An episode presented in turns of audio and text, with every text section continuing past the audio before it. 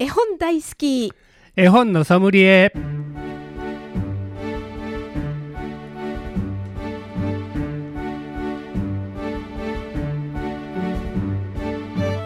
絵本大好き絵本のソムリエ。この番組は大垣書店の協力でお送りします。ナビゲーターの鈴木優子です大垣書店の本のソムリエシリーズ絵本大好き絵本のソムリエ。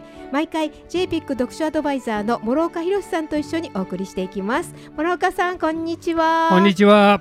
さてさて今日は何のお話から始めましょうか、昨年ね12月にあのー毎月あの読み聞かせさせてもらってる生和幼稚園、えー行ってきました、えー年内最後ということで年中組さんに行ってきたんですね、はい。で幼稚園いうのはあの本屋さんでやるのとちょっと趣向が違ってはい。子供たちの横のつながりあるありますから反応が一斉に上がってくるね。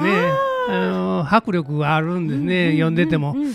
まああのそこであの大型絵本をね最後に読ませていただいたんですね。はいで子供たちに人気のあるあの岩田明子さんという作家さんの「バケバケバケタくん」っていうお絵本のシリーズがあって、えええええーあのちょうどえー昨年の12月にね大型絵本が出たところなんでそれを持っていきました。ええええ。これはいろんなこの食べ物が化けたくんが化けるで出てくる絵本なのでねはい。ページを開くごとにうわーっとか 嘘とかね非常にあのあの反応が大きく出てきてええ。いつもあの生和幼稚園行くと子供たちから元気もらって帰ってくるんでうね。ん。えーだから、あのー、生和で、えー幼稚園で絵本読むのは本当にねた楽しくてね、はい。えーこちらが非常にあの元気をもらって帰ってくるそういうお話し会なんあーそうです。なんですか。でどんな絵本読んでもあの特に年中さんって一番元気ね年少年中年長ってあるんやけど、ええ3クラスあるんだけど、年中さんはやっぱり真ん中で一番元気があるクラスでね、非常にあのーすごい反応があってうわーっとこっちこっちはもう次読めへんぐらいね元気な声上げてくれて、あのー大変なんやけどそれでも楽しくね一冊一冊読むごとに、あのー子供の爆笑やら 大声が出てきて。ええそうですあかーバケバケババケタ君っていうのは非常に子供たちも人気あるんで終わってからもバケバケババケタ君でみんなつぶやいてましたけど そうなんですね そういうのがあるんやね。後でつぶやきが、ね残るんですね残残ってくるんでね頭にね。子供たちでまあそれぐらいこう楽しい絵本でね、ええ。あの大日本図書からあの出された絵本なんだけども、これ大型絵本の2冊目なんですね。はい。一冊一冊目はね、あのーツペラツペラさんのはい。ろいろバスというのが初めて大日本図書が出さはったんですよ。ですあのーいろいろバスも楽しいので、ぜひ大型絵本にしてくださいって編集に頼んでたらえ、えええ。やっとこさ、あのー出してくれはって、それがなかなか好評だったみたいで、あー。諸岡さんが言うてくれはったから、第2弾出したわ言うて、バケバケバケタ君を、あのー出さはったんですよ。そうなんですか。あーだだから私もこれを絵本を使ってね、はい。あのい子供たちにえ楽しんでもらおう思っていろんなところで使ってます。へえそうなんですか。あのなんちゅうでも大勢の子供たちの前で読むのは大型絵本は非常にあの効果があって、えー子供たちも遠くから読むのもよく見えますので、ね、あの家ではね別に大型絵本を使うことはないので。かなり大きいんですよねそうそう。あの手のひらあのページを開くとやっぱり両手を開けたぐらいあそれぐらい2メートル近くある、まあ、大きい絵本なので、うわー。あのす全ての大型絵本がそれぐらいの大きさかというとそうでもないんだけどね。ブロンズ新社のだるまさんはもう少しあの小さいんだけども、まあ、それでも大型絵本は絵が大きいのでね、はい。大勢の子どもたちの前で読む時には非常に効果があるというのかね。ねでだから最後にね、ええ。大型絵本で締めるというのが非常に多いんです。へまあこれからも今年もねあのいろんなところであの読み聞かせさせてもらうので、えー、プログラムの中にはあの一冊大型絵本は入れておくようにはしてるんです。そうですか。え持っていくの大変ですよね。大変だけどまあまあそれぐらい価値があるね。それだけね、うん、お子さん楽しんでいただけたら。だから大日本図書から出さ出されてるねバケバケバケタ君もぜひあの読み聞かせをされてる方はねこの絵本も使われるといいんじゃないかなと思います。はいわかりました。さて今回も絵本の紹介はもちろん絵本の選び方読み聞かせのコツなどについても諸岡さんにアドバイスしていただきます。ぜひ親子でご家族で一緒に絵本の世界をお楽しみください。この番組ではメッセージ絵本のリクエストご相談お待ちしております。メールアドレスは fm870 アットマークラジオミックスドット京都。fm870 アットマークラジオミックスドット京都。ファックス番号は075-432-5806 432-5806です。またこの番組再放送がございます。土曜日の午前8時30分から日曜日の午前10時30分からと午後3時からとなっております。それでは諸岡さんよろしくお願いいたします。はいよろしくお願いします。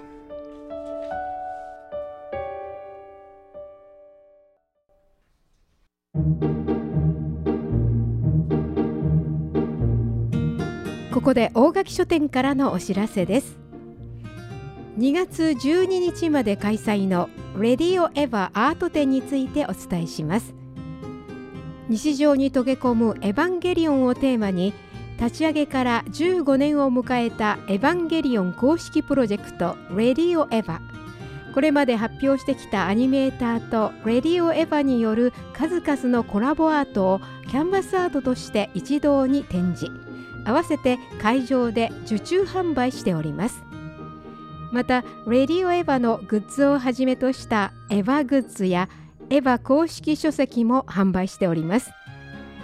会場で税込み3000円以上お買い上げごとにオリジナルトレーディングカードをランダムで1枚プレゼントいたします。なくなり次第終了とさせていただきます。平松忠小山茂人米山舞をはじめ名だたるイラストレーターアニメーターたちが描いた劇中では見せないエヴァンゲリオンパイロットの日常生活を切り取ったイラストがここに集結。ぜひレディオエヴァの世界観をリアル空間でお楽しみください。開催は2月12日までです。午前10時から午後10時まで開催いたしております。場所は大垣書店京都本店催事スペースです。入場は無料となっています。詳しいことは大垣書店京都本店電話番号075-746-2211 746-2211へお問い合わせください以上大垣書店からのお知らせでした。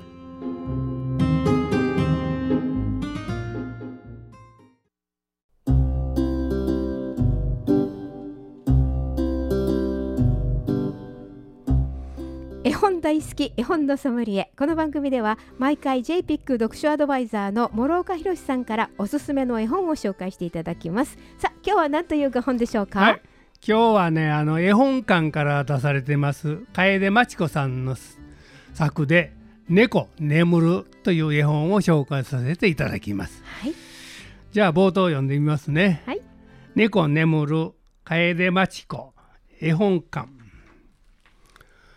狼を切る。馬歌う。たぬき助ける。怠け者並ぶ。はい。なんかあの単純な文章ではありますがちょっと笑えてきますね。猫だけと違うね。他の動物も出てくるんですね。えー、えー、ここで愉快な牧場を聞いていただきます。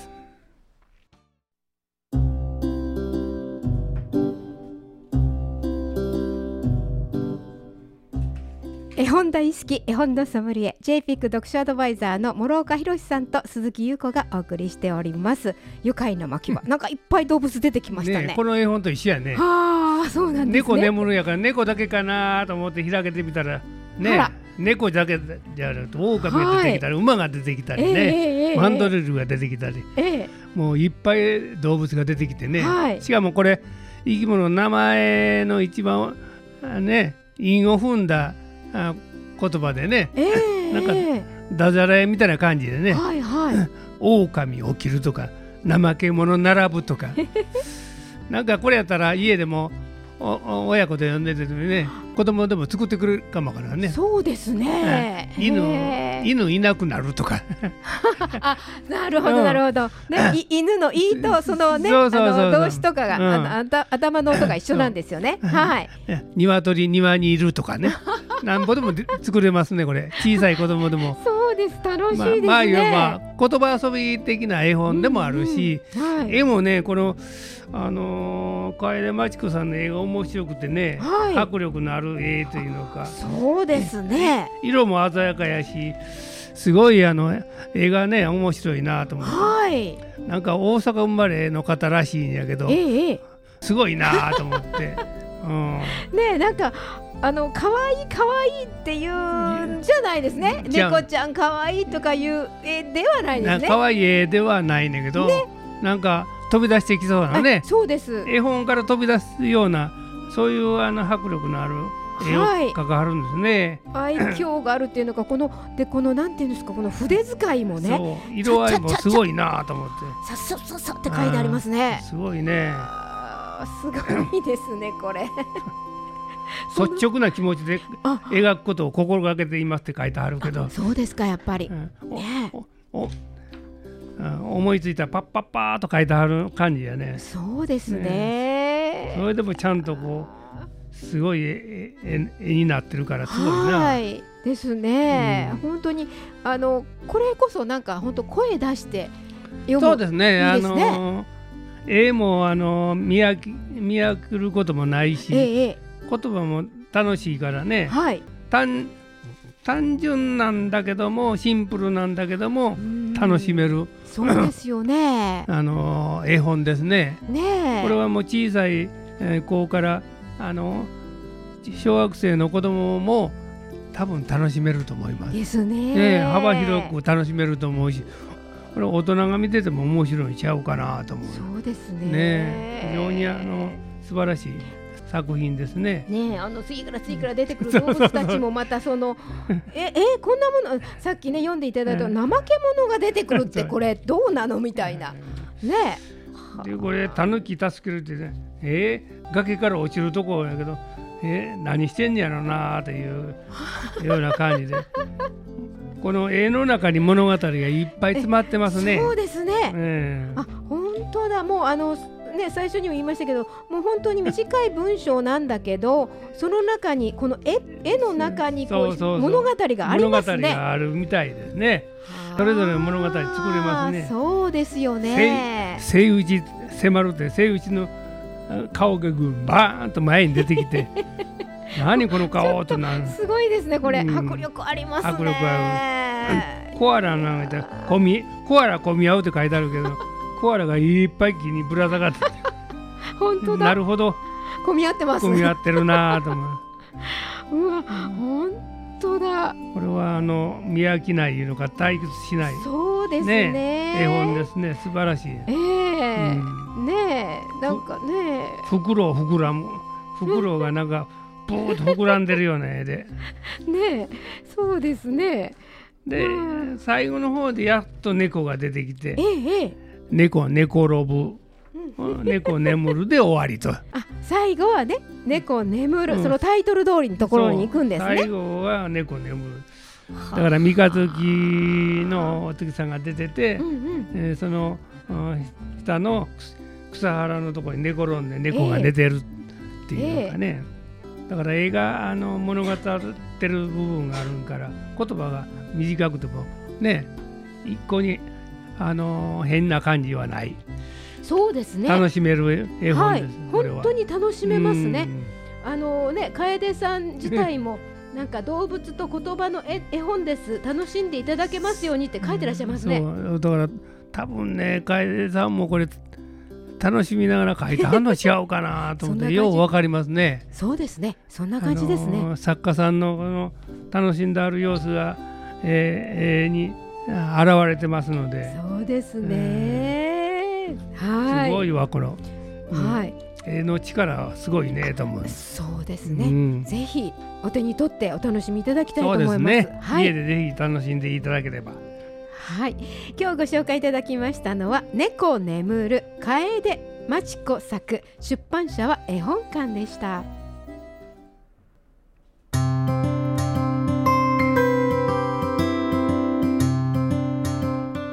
絵本大好き絵本のソムリエ諸岡さん今日はいかがでしたか、ね、猫眠るとても楽しい絵本を紹介させていただきました絵本館ですはい。この番組再放送がございます。毎週土曜日の午前8時30分からと日曜日の午前10時30分からと午後3時からとなっております。絵本大好き絵本のソムリエお届けしたのは諸岡博鈴木優子でした。この番組は大垣書店の協力でお送りしました。